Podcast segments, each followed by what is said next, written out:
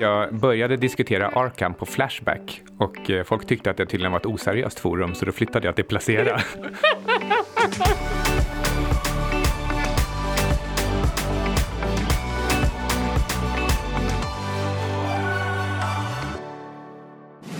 Du lyssnar på Outsiders avsnitt 100. 100. 100. Och vi är helt 100 idag. Därför att vi har, vilka har vi med oss? Niklas från Market Makers och min kära kollega Fabian, eller hur? Jajamensan, Fabbe Franzén här, också från Market Makers. Och vi bara skamlöst kopierar ert koncept rakt av från ert hundrade avsnitt eh, då vi gästade på den. Vackraste formen av smickeri, eller vad säger man? Smicker. ja, faktiskt. Så vi vill ha er hisspitch för er podd.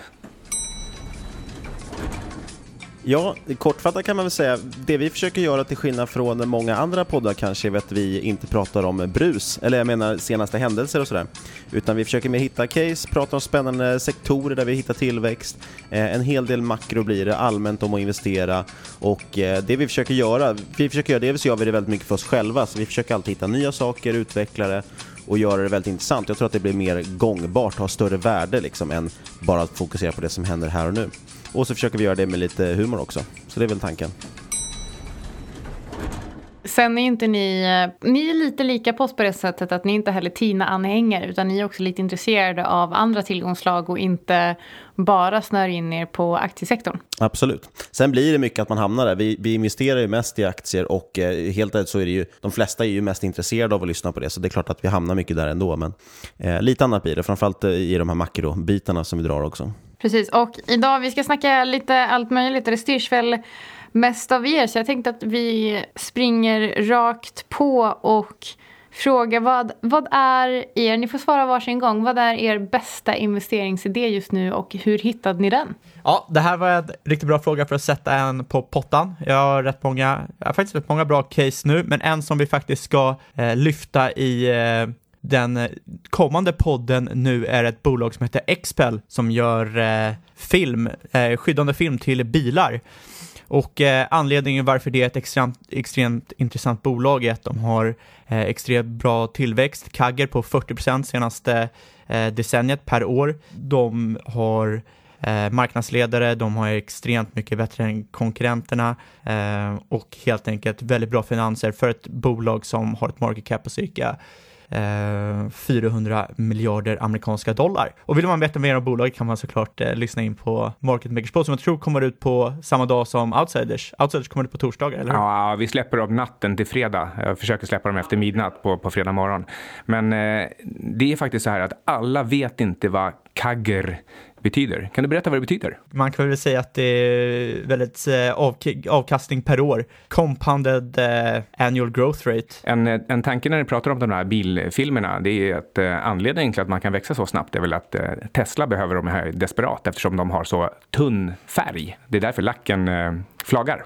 Det kan vara en anledning. Och jag, jag vågar dock inte kommentera något om Tesla längre. Jag får så himla mycket eh, skit hela tiden så fort man säger något negativt om det där bolaget. Jag tror att vi är fyra stycken i, eh, i den här podden som, som har lämnat allt åt Tesla och kallar det för uninvestable eller bara ignorerar alla kommentarer som kommer in om att man har haft fel för att aktiekursen drar. Jag är så trött på alla stockprice bro kommentarer Så. Men, nej, men vi kommenterar det, inte det mer. Sen tycker jag i och för sig att Tesla, det känns ju lite som att de börjar göra en vändning. Det är väldigt mycket alltså de här stora, riktigt fundamentala tveksamheterna kring bolaget är fortfarande kvar. Men det är ändå, jag måste ändå säga att jag tycker att de har gjort bättre ifrån sig på senaste tiden. Sen förtjänar inte den värderingen det har, men jag, jag, tycker ändå att de har börjat vända lite grann. Alltså det ändå bättre tycker jag. Jag håller med och jag börjar tänka så här, det verkar som att Elon har rätt mycket S i rockärmen och om han kan dra sig ur det här så det är väl kanske som folk säger, never bet against Elon.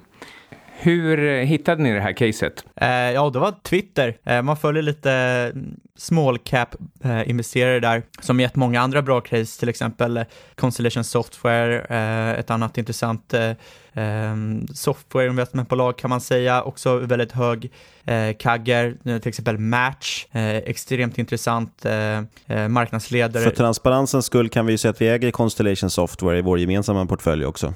Ja, jag äger det privat, så att eh, eh jag, jag, tycker man ska, vi gör ju inte alltid det såklart, men ska, ska man satsa sin bästa investeringsidé är det alltid bra att ha lite skin in the game. Annars eh, eh, så kanske det inte är riktigt samma sak. Jag håller med, men ibland får jag mycket kommentarer om att vi pratar i egen bok när vi pratar om case som vi själva äger. Och om vi pratar om case som vi inte äger så säger folk att vi har för lite kunskap. Så jag, jag tycker att det är en svår balansgång.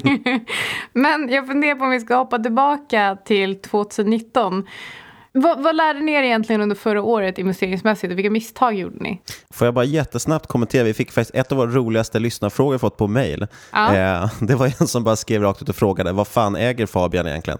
För vi har ju haft tvärtom, att vi, Fabian pitchar massa case och sen så slutar han alltid med att nej, jag äger ingenting själv. Och då till slut var det någon som tröttnade och bara, men vad äger han för någonting då om han inte äger något han någonsin har pratat om? Det blir, det blir svårt när man har en koncentrerad portfölj och eh, man ska pitcha nya bolag varje vecka. Mm. Så vad är det du har i portföljen då Fabian? Ja, det är bland, bland annat de tre som jag har pratat om, Constellation ah. Software, Expel och Match. Så du pratar egen bok? Jag pratar absolut egen bok, men... Eh, det kallas för eh, pilotskolan. ja, eh, kanske inte behöver lägga ut hela portföljen. Jag är, antar ändå att det finns några som eh, får för sig att de ska kopiera, investera, ja, kopiera helt och eh, jag är väl inte 100% bekväm med det. Nej, jag fattar. Men, eh, men misstag eh, investeringsmässigt, eller vad ni lärde er kanske är roligare att fokusera på. Om det är någonting ni tar med er i år som ni kanske inte gör om nästa år. Just 2019, vi, vi hade ju ett litet så här summering som alla kör, någon liten årskrönika någonting för några veckor sedan. Här. Och vi konstaterade att 2019 var ju på sätt och vis, vi hade inte så mycket roliga grejer att säga om just för att eh, det känns som att det enda man lärt sig är att man borde ha köpt dippar istället för att sålt dem i princip, eftersom allt bara gått upp. Och därför blir det också lite svårt att veta vad som har varit liksom bra lärdomar tycker jag, för att det är lätt att säga att ah, men just det, det här gick bra och det här gick sämre det året, men, men eftersom allt bara går upp så känns det som att jag vet inte, det finns inte så mycket, så mycket man har lärt sig egentligen av det. Eh, och ingen av oss har egentligen haft några stora missar. Det är ju något vi har fokuserat väldigt mycket på och pratat mycket om i podden, att det här med att kapa förluster, hur viktigt det är. Ingen av oss jobbar på det sättet att vi vill ha, eh, ja, men vi vill inte ha några stora förluster egentligen, några case som går allt för mycket åt fel håll. Vilket gör att vi har kapat de här, liksom, vi kapar de investeringar som går åt fel håll ganska fort. Så att vi har inte riktigt haft några superförlustaffärer. Det betyder inte att vi har haft dåliga, inte haft dåliga investeringar, men vi har inte haft några så rejäla förluster i alla fall under året. Utan snarare då många bäckar små kanske. Ja, men precis. Så det, så det man kanske då skulle kunna sammanfatta det som att eh, om ni tror att börsen ska falla så kan man i alla fall luta sig tillbaka på att vi kommer alltid trycka jättemycket pengar. Det kommer alltid finnas ett till QE-program bakom hörnet. Så det är bara att köpa. Det är bara att ja, köpa. Men, ja, men lite så har ju varit. Och det är ju bara likviditet som har drivit det. Och det var ju det vi gjorde. Jo, men det var ju för sig största missen vi kom fram till. Det var ju att eh, eftersom vi hade, var ju extremt bäsade 2018 och hade, hade ju rätt, vill vi påstå då, eh, på slutet 2018 med tanke på att bägge låg korta. Men vi var ju också negativa allt för långt in i 2018. Jag såg att vi fick in, det var ju någon som kommenterade här, hade någon eh, fråga inför att vi skulle vara med, eh, om jag hade hittat någon dipp att köpa till slut. Eh, och det var ju för att jag la ut en bild och det var typ första januari. Eh, ja, men i princip då på, jag, ska inte, jag ska inte beskriva den bilden, den är lite grafisk. Eh, men att, att det inte fanns någonting att köpa i princip. Och eh, det, det, var ju någonstans där börsen, börsen vände väl, var det 25 januari typ i princip. Eh, så det var ju eh, en extremt dåligt tajmad tweet på så sätt i, i backspegeln. Och det var väl en stora misstag vi gjorde i år, eller 2019, var ju att vi eh, var negativa lite för långt in på året. En sak som man kanske kan lära sig, det är just det här att centralbankerna, de har verkligen bestämt sig för att göra exakt allt och lite det till. Eh, jag tror inte att jag har sagt ännu att det är den 20 januari idag när vi spelar in det, så om man, man vill benchmarka någonting så är, det, så är det där vi är. Men eh, nu är det ungefär två dagar sedan Lagarde sa att det är dags för en reset, en finansiell reset. Eh, och, och, hon menar inte riktigt vad vi fyra kanske menar, utan hon menar att nu är det dags att sluta med det här experimentet med quantitative tightening och, eh, och räntehöjningar, utan liksom verkligen eh, gå tillbaka till ordentliga stimulanser till ekonomin, få, få lyftkraft igen. Och det är klart att med den här inställningen, och den kanske man borde ha kunnat inse mycket tidigare med tanke på att Draghi har dragit den här valsen sedan 2012, så borde man ha insett att det, liksom, det, det, finns bara ett alternativ och det är stimulanser och aktier upp. Mm. Det, det, det, finns ju två obehagliga uttalanden kan säga. Lagarde sa ju också med eh, ja, men att det spelar i, vem bryr sig egentligen om folks sparkapital? Det viktigaste är ju att, att folk har ett jobb i princip. Eh, något i den stilen sa han ju, vilket också indikerar att ja, men det viktigaste, det spelar ingen roll om pengarna tappar värde, det är viktigt att folk är ute och jobbar. Eh, så, så de har ju ingen egentligen rädsla för inflation. Eh, och jag såg samma, läste här någon sammanställning om dagen om med Fed just också också att de har börjat lägga liksom, eh, eh, ja, grundarbetet egentligen för att det här med 2% inflationsmålet, eh, att det är kanske inte är så viktigt, utan man kanske då skulle, om man hamnar på 1% ett år, då kanske man ska sikta på att hamna på 3-4 nästa år för att kompensera för det här. Vilket då betyder att nu när vi har legat under 2% så pass många år, ja men då kommer man kanske behöva kompensera väldigt, väldigt mycket. Så de har ju inte riktigt någon, de ser ju inte faran i inflation helt enkelt, och de tycker ju att det, det är bara bra att vi har inflation och att eh, folk verkar tro att det är någon, en positiv grej. Liksom. Så jag tror också absolut att de kommer pressa på, men det som har gjort, vart grejen är att, ja visst, även att don't fight the Fed säger man ju, men samtidigt har ju de, man har ju aldrig kunnat undvika en recession tidigare genom eh, kvantitativa lättnader på det sättet. Så att någonstans så kommer ju alltid verkligheten ikapp och det var väl det vi trodde att den skulle göra 2018, men det var, så vart det ju ändå inte riktigt. Men det är ju också in, intressant tycker jag, för en recession behöver ju nödvändigtvis inte betyda en börskrasch. Och om man tittar på förra året så justerades ju vinstprognoserna ned samtidigt som eh, aktiepriserna steg med 30 procent.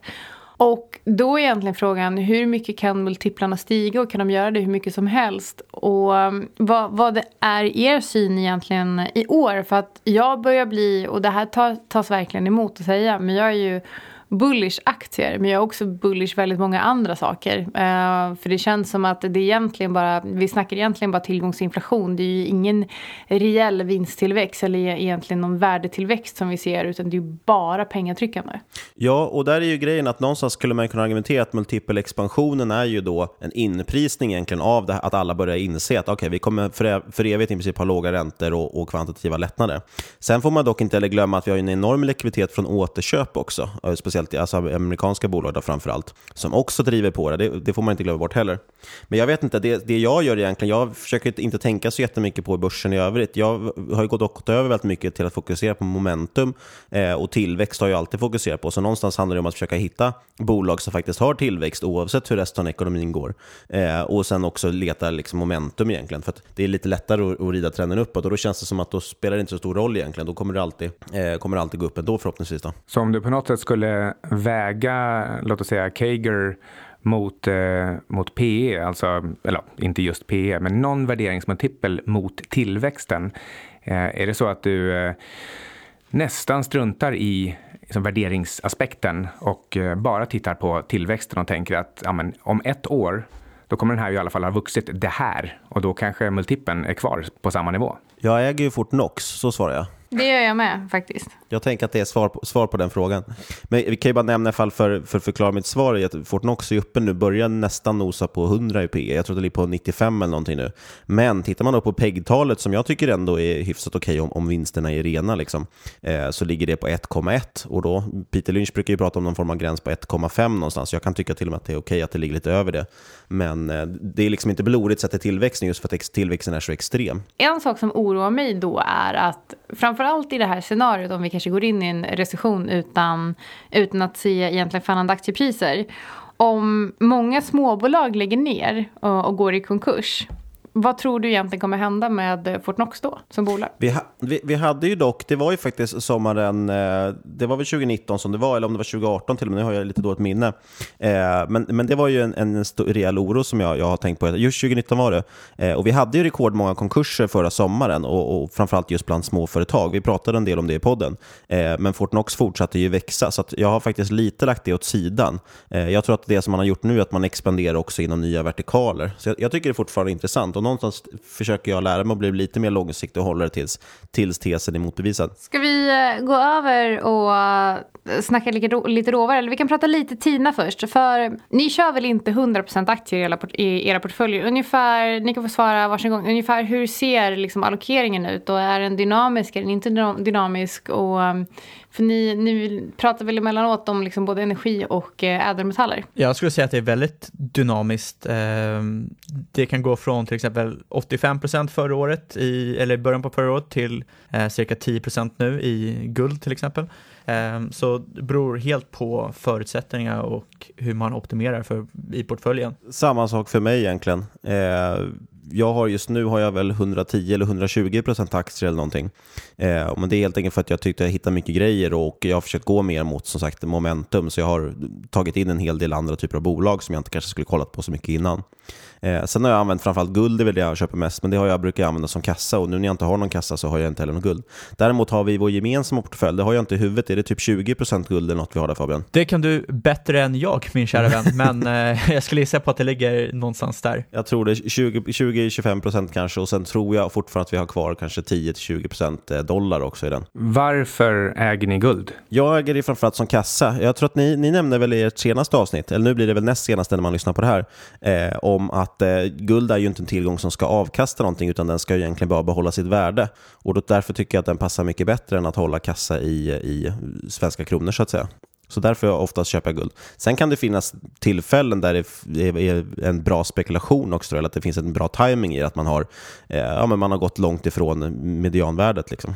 I den eh, fonden som vi startar nu så vi diskuterade vi ett tag vilken valutaklass vi skulle ha. Eh, och så funderade vi på om vi skulle lägga den i en guldklass. Och sen så insåg vi att i och med att vi behandlar guld som ett eget tillgångsslag så skulle den korrelationen bli lite för hög. Så vi fick välja bort det. Men det är ungefär eh, så optimistiska vi är till, eh, till fiatvalutor eh, annars.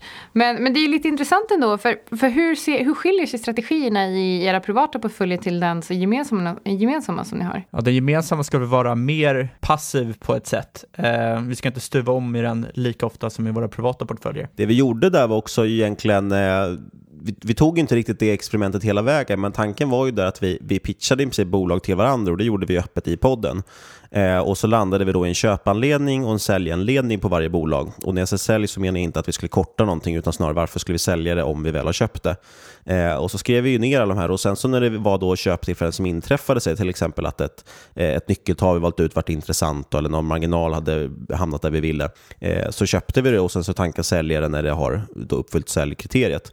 Eh, sen så fick vi inte in så mycket case där, utan vi hade liksom eh, fem, sex bolag eller vad det var. Och då la vi resten i, i guld och dollar 50-50. Sen har vi viktat ner dollarn, men vi behållit guldet.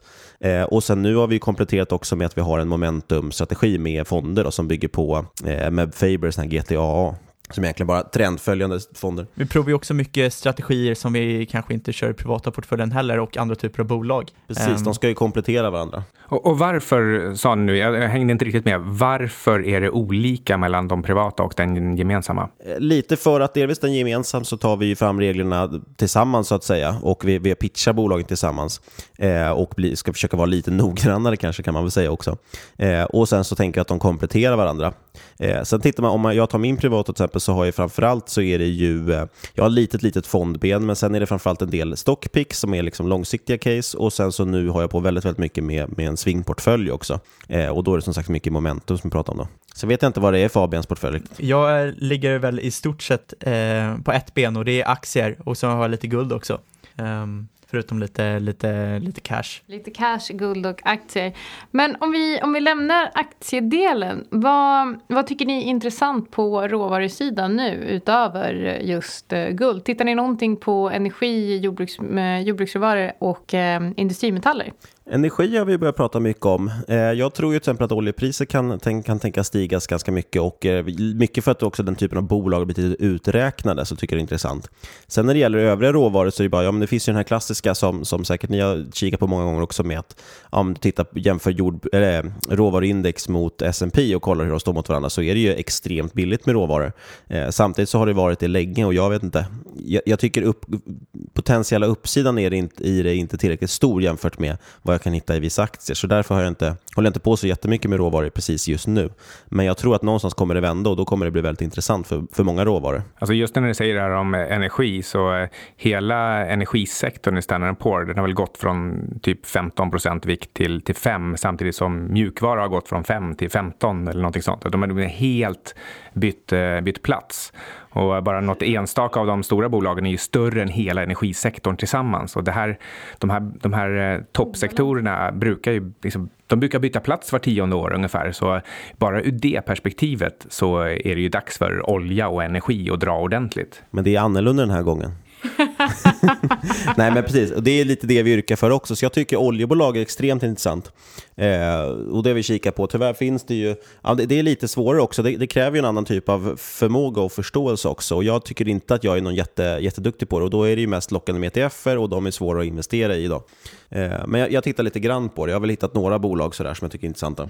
Men det är svårt också tycker jag om man ska prata om eh, riskfaktor när man tittar på råvaror. Att... Um jag försöker ju undvika råvarubolag och eh, köper hellre den underliggande råvaran direkt. Förutom när det kommer till, jag har ett fåtal case, det är väl till exempel Grand Colombia Gold Corp, men det är för att vi har viss insyn i bolaget eftersom att eh, Micke äger eh, en annan gruva som jobbar med dem privat.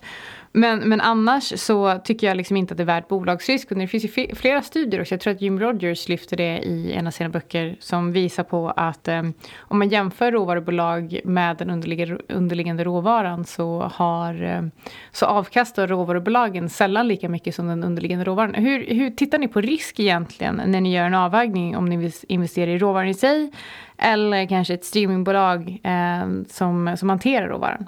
Eh, jag, ja, eftersom jag inte är superaktiv på i, inom råvaror så eh, kikar jag inte särskilt mycket på risken där. Ja, jag tycker egentligen, jag, jag har nog, jag har för inte kollat så mycket på, just som du nämner egentligen, var, var den största uppsidan finns, men i mitt huvud har jag alltid tänkt att uppsidan ligger i bolagen. Framförallt om du hittar någonting som är så pass utbombat att man har i princip kanske i bästa fall eh, break-even, men nästa kanske går back och då, du får ju så snabb marginalförbättring i den typen av bolag. Eh, så, så, du kan få väldigt stora uppvärderingar i det. Eh, just också för att ja, men någonstans, om, du, om du har haft en, en överdriven reaktion mot nedsidan så brukar jag också få en överdriven reaktion mot uppsidan. Så det är väl därför jag tyckte att det var mer intressant med, med bolagen oftast. Men sen vet jag inte, sen tycker jag det är så svårt, idag finns det så pass mycket intressanta teknikbolag. Eh, som tar vi Fortnox då, liksom, som kan växa nästan ja, men mellan eh, vad ska jag säga, 60 till 90 procent per år. Och då blir det helt plötsligt att det är ganska få råvaror som kan slå den typen av utveckling och du måste tajma väldigt mycket rätt. Så på så sätt blir det också att jag har, jag har driftat bort lite grann från det, men det är väl lite för att börsklimatet som det är just nu också. Så det kommer nog få sin comeback. Det kanske har att göra med det här att, eh, som vi pratade innan, att guld har liksom sina korta tillfällen i rampljuset då den går från att vara minus till att gå upp till nollan. Det vill säga den, den får komma ifatt penningtryckandet eller, liksom, eller ekonomin eller någonting. Men däremellan så blir den bortglömd. Och just under de här korta uppjusteringarna, när den, när den ska upp tillbaka till vattenytan, upp tillbaka till nollan, ja, då går ju guldbolagen ännu mer. Så att eftersom man redan från början har sagt att guld är någonting man måste tajma och ingenting man har över tid, Ehm, så kanske man lika gärna kan tajma guldbolagen istället för, för råvaran eftersom man ändå är där inne och försöker, försöker kladda med, med timing. Ja, men precis. Och det är det som är skillnaden, tänker jag. För när guldet då, som du säger går upp till, till nollvärdet, eller vad man ska kalla det för, eller, eller medianen, men så kommer ju guldbolagen, deras vinster kommer ju öka så pass snabbt att då brukar alltid få ett inflöde av folk som tror att oj, det här kommer nog fortsätta stiga all oändlighet. Och så, så blir det då, ja men det blir en, en excess åt andra hållet istället. Det är lite paradoxalt det, det här att eh, Eh, ni och vi tittar ju mycket på guld som eh, en försäkring mot eh, men, dumma beslut i ekonomin. Och sen slutar ändå med att man, man spekulerar i guldgruvor. Nej, okay. vi, vi kan hoppa till risk generellt.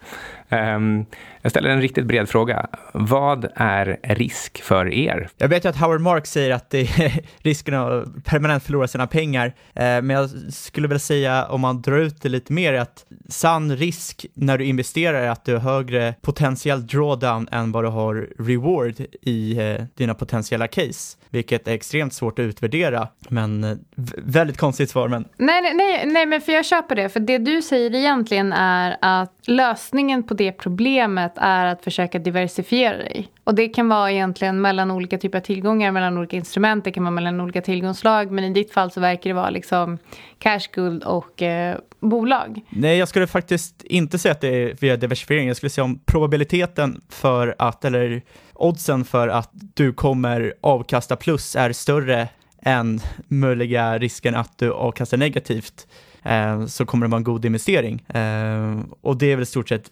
liksom att avväga den risken för mig. Och för att då svara på Mickes fråga så blir ju såklart eh, att risken är eh, permanent förlust och inte nödvändigtvis volatilitet. En liten svår sak att väga in, där, precis. Mannen på gatan skulle nog svara att eh, volatilitet är lika med risk.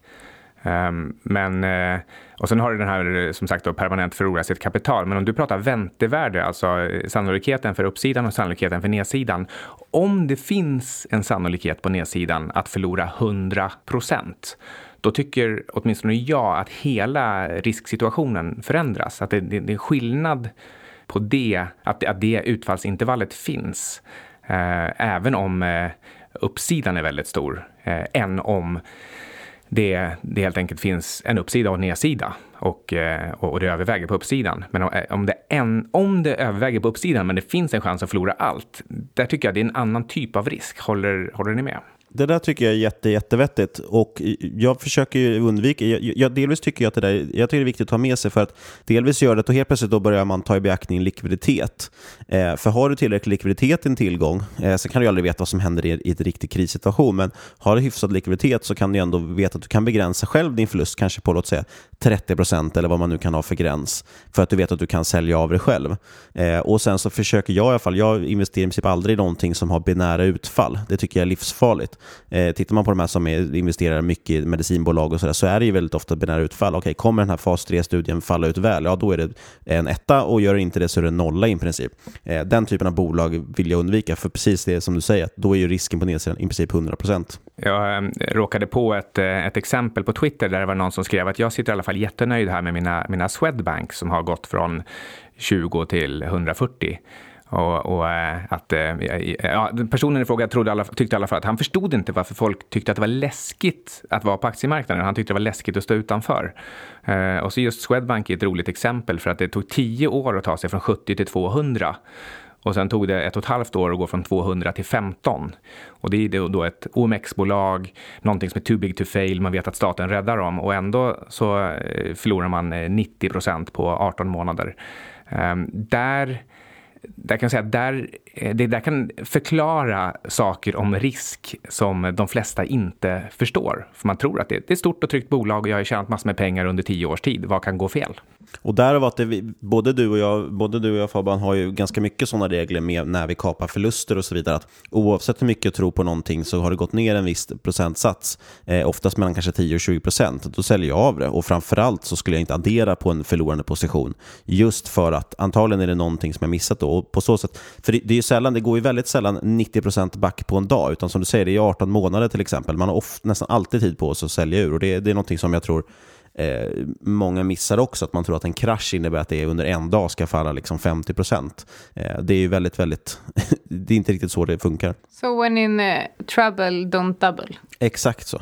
Men ni nämnde att ni har en viss, eh, en liten fonddel också, eller du i alla fall sa det Niklas. Men vad, vad är det för typ av fonder? För att vi eh, är ju of obvious reasons rätt intresserade av hedgefonder.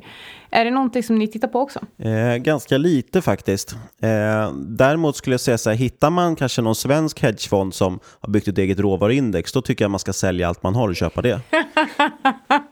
det är det jag säger om hedgefonder. Gud vad fint! Det var det du hade att säga om hedgefonder. Tänk att det där drog du rakt i luften. Undrar vad det kan vara för hedgefond. Vad skulle, uh. den, vad skulle den kunna heta? Men vi lämnar inga rekommendationer i den här podden. Uh, vi får återkomma senare. Uh, okay, så här, nu, nu, har ni redan sagt att uh, ni ligger 100 och 110-20 procent långa aktier.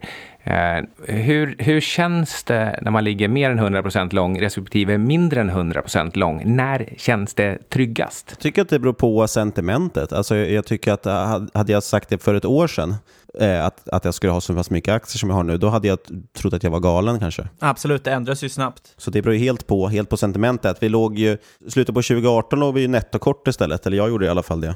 Och det gjorde väl Fabian också. Anna och jag, vi började ju egentligen den här podden med att försöka slå hål på lite diverse investerarklyschor som, som kom från eh, känt håll. Har eh, ni två några sådana favoritklyschor eller talesätt som, eh, som ni gillar eller inte gillar av allting som eh, sparekonomerna säger? Jag tycker nog, eh, jag vet inte om det är så mycket sparekonomer kanske, men däremot eh, den, den första jag tänkte på det är ju det här med att det är bara är en förlust om man realiserar. Det tycker jag är idiotiskt. För, för det är hela liksom, jag vet inte, det går emot allt, all form av reson egentligen. Eh, har någonting tappat i värde så har det tappat i värde, det är inte svårare än så. Det skulle vara som att en, en, om man köper en bil då ny, då skulle den behålla sitt värde hela vägen tills, Tills den du säljer. säljer den eller tills du skrotar den. Och, och om du skrotar den så har du inte sålt den så har du inte förlorat någonting. Nej men precis, och då, jag, vet inte, det, jag skulle inte vilja köpa ett bolag som behandlar sin bal- balansräkning på det sättet i alla fall. Men sen, det andra jag brukar stöta på som jag tänker mest på, det är ju framförallt om man går in i, i olika typer av Facebookgrupper eller ibland på Placera-forumet och sådär. Eh, den här typen av väldigt okritiska håsar, där finns det också mycket sådana kända citat. Det är ju typ resan har bara börjat, brukar det vara. Och om, om det går back i en aktie så är det alltid så att någon säljer ut sig, brukar man säga. Det finns mycket sådana här sköna citat i dem som man kan hitta. Det finns ju ett crowdfundingbolag som har gått från eh, ett förväntat market cap på 350 miljoner till typ 20 miljoner. Där många tror eh, därmed att det inte finns någon nedsida kvar. Um, tror, tror ni att folk överlag underskattar nedsidan som finns i investeringar? Tror nog att de överlag är för positiva generellt. Man är väldigt, man är väldigt lätt att gå mer i det positiva tåget och tro att, att allt är sant, liksom, som bolagen säger, och att det bara ska upp. Eh, och jag tror generellt, och det vill jag, jag har ju sett dig mycket ibland varit inne och, och, och krigat lite på Placera-forumet till exempel, och försökt förklara det här med att värderingar faktiskt har, alltså vad det är för någonting lite grann. Det där, det där eh, aliaset, det kan inte vara jag. Jag, lo jag lovar att han snart är satt i arbete och att vi ska blockera placera-forumen på kontoret så att eh, han faktiskt jobbar och inte fånar sig. Ja, jag vill ändå bara förklara varför jag är på Placera. Och, eh, det, det är för att jag började diskutera Arkham på Flashback. Och eh, folk tyckte att det tydligen var ett oseriöst forum, så då flyttade jag till Placera. Nej, men för det som jag tycker är viktigt är att väldigt många blandar ihop det här med bra bolag och bra aktier. Eh, där är ju Howard Marks duktig på att förklara med att allting är egentligen en bra investering om det är bara tillräckligt billigt. Eh, och där ser man mycket problem. Det, det är till exempel om vi kommer tillbaka till det här med Tesla igen, som, som i alla fall jag tycker är, är väldigt, väldigt dyrt. Och då tycker folk, ja, ja, men de ligger ju långt före sina konkurrenter och det är fantastiska bilar och så vidare. Ja, det spelar egentligen ingen roll hur fantastiskt det är, för att, eh, enligt mig då, att med tanke på hur pass dyrt bolaget är, så blir det liksom orimligt. Man måste kunna skilja dem därifrån, men många knyter mycket känslor till och så hittar de någon aktie som de tror att det här kommer bli liksom en, en så kallad aktieraket då, och då kan de motivera det hur som helst och då, då slänger de ur så mycket bra citat. Där finns det ju på Twitter, är det ju Best of Placera kan man ju söka fram i ett fantastiskt roligt konto. Men det är väl helt enkelt just så för att nästan ingen tittar på värderingen. Alltså, du betalar ut pengar och sen frågar de sig inte själva hur ska jag få tillbaka pengarna, utan det, liksom, det finns ett implicit svar i att någon annan ska köpa aktien dyrare när de fattar att den växer. Jag tror att de som köper Tesla tror att nästa idiot kommer att köpa Tesla-aktien dyrare från den personen. Så kan det vara. Det är väl trendföljande i ett nötskal. Men nu- nu pratar ju när ni säger ja, men tillväxten just nu, det får vara det jag filtrerar på, för det är det som fungerar. Och om man antar att allting annat är ungefär status quo, alltså till exempel värderingsmultiplar och sånt är status quo, då blir det ju högsta tillväxt vinner. Men om man drar det, liksom det temat tillräckligt långt, då kommer man väldigt, väldigt långt ifrån svaret på hur ska jag få tillbaka mina pengar. Ja, fast det är där man måste koppla in. Då får man väl köra GARP, då, Growth at a Reasonable Price. Det måste fortfarande vara någon rim och reson i vad man betalar. Jag har, ju no jag har i alla fall nobbat väldigt många bolag för att när de ser jätte, jätteintressanta ut på massa parametrar, men det känns alldeles, alldeles för dyrt. Och så har du Fortnox i portföljen. Ja, men, Nej, men- sagt, jag, tycker inte, jag tycker inte att det är så Men det, extremt har, nej, men det har jag också. Så att, eh, Om, om det håller den tillväxten så är det inte så för, för benat dyrt så att säga. Eh, men, men så skulle det börja falla från det, ja då, då blir det väldigt dyrt väldigt fort och då gäller det att komma ut det. Det är lite som eh, när jag köpte Mips i eh, mars och eh, Micke tyckte att jag var riktigt, riktigt sjuk i huvudet. Nej, det tyckte jag inte alls det. Vi var ju ganska överens efter intervjun med Tin. Ja, efter intervjun, men i början när jag sa att så här ser multiplarna ut och tittade du på mig. Och så sa du, ja du har ju helt fria tyglar. Lite tveksamt.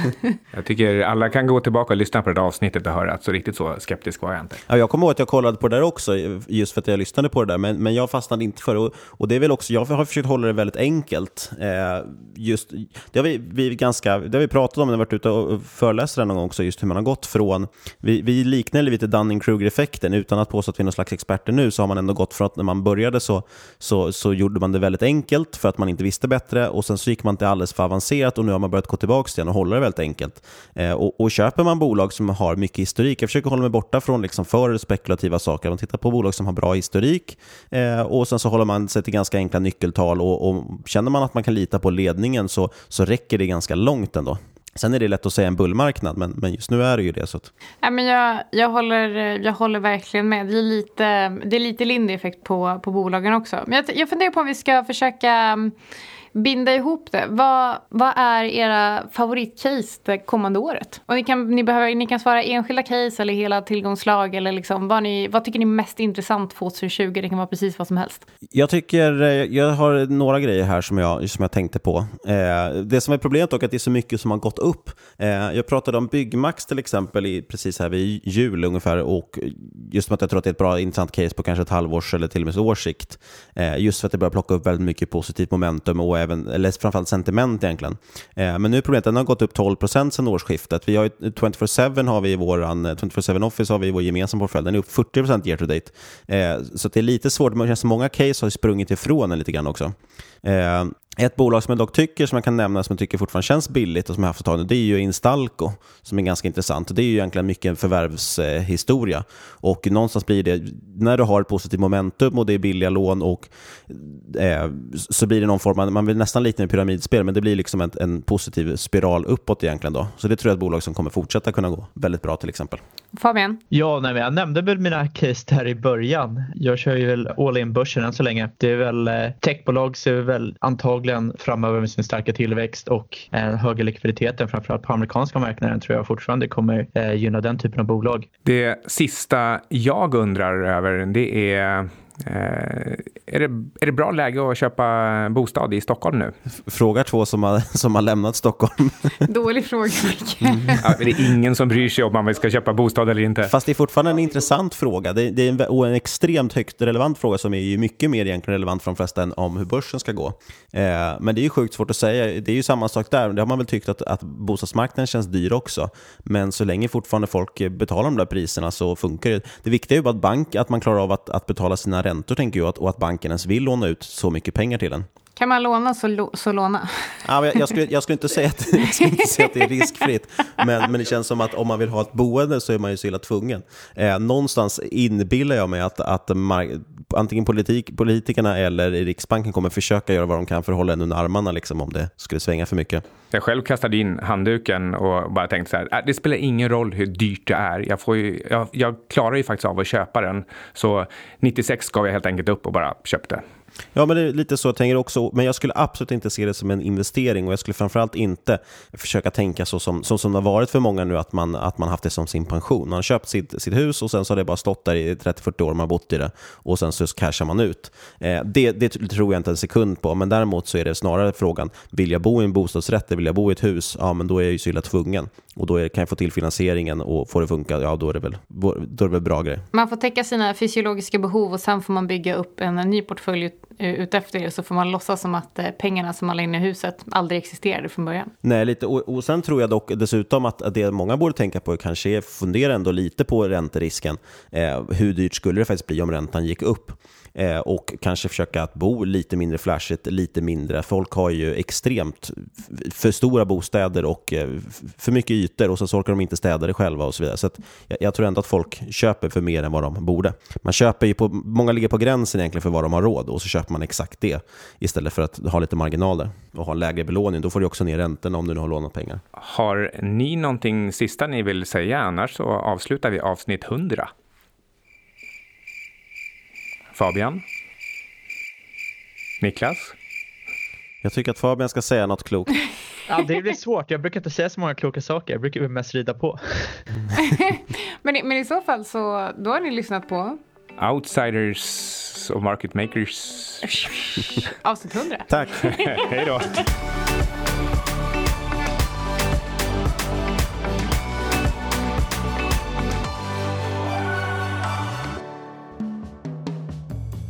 Allting som du har hört i eh, Outsiders har varit någon typ av eh, rekommendation. Så hur du än gör, försök inte få det till en rekommendation heller, utan alla placeringar är förknippade med risk som gör att du kan förlora hela eller delar av ditt kapital. Vi äger emellanåt eh, vissa av tillgångarna som vi diskuterar i den här podcasten och eh, våra sponsorer tar inget som helst ansvar för hur du handlar i de tillgångarna. Podcasten är menad för information och underhållning, även om vi förstås själva gör så gott vi kan när vi tittar på de olika tillgångarna. Och vill man veta mer så kan man gå in på sygcap.com eller på sydingsvan.com för att signa upp sig på vårt nyhetsbrev som vi skickar ut varje söndag. Hej då.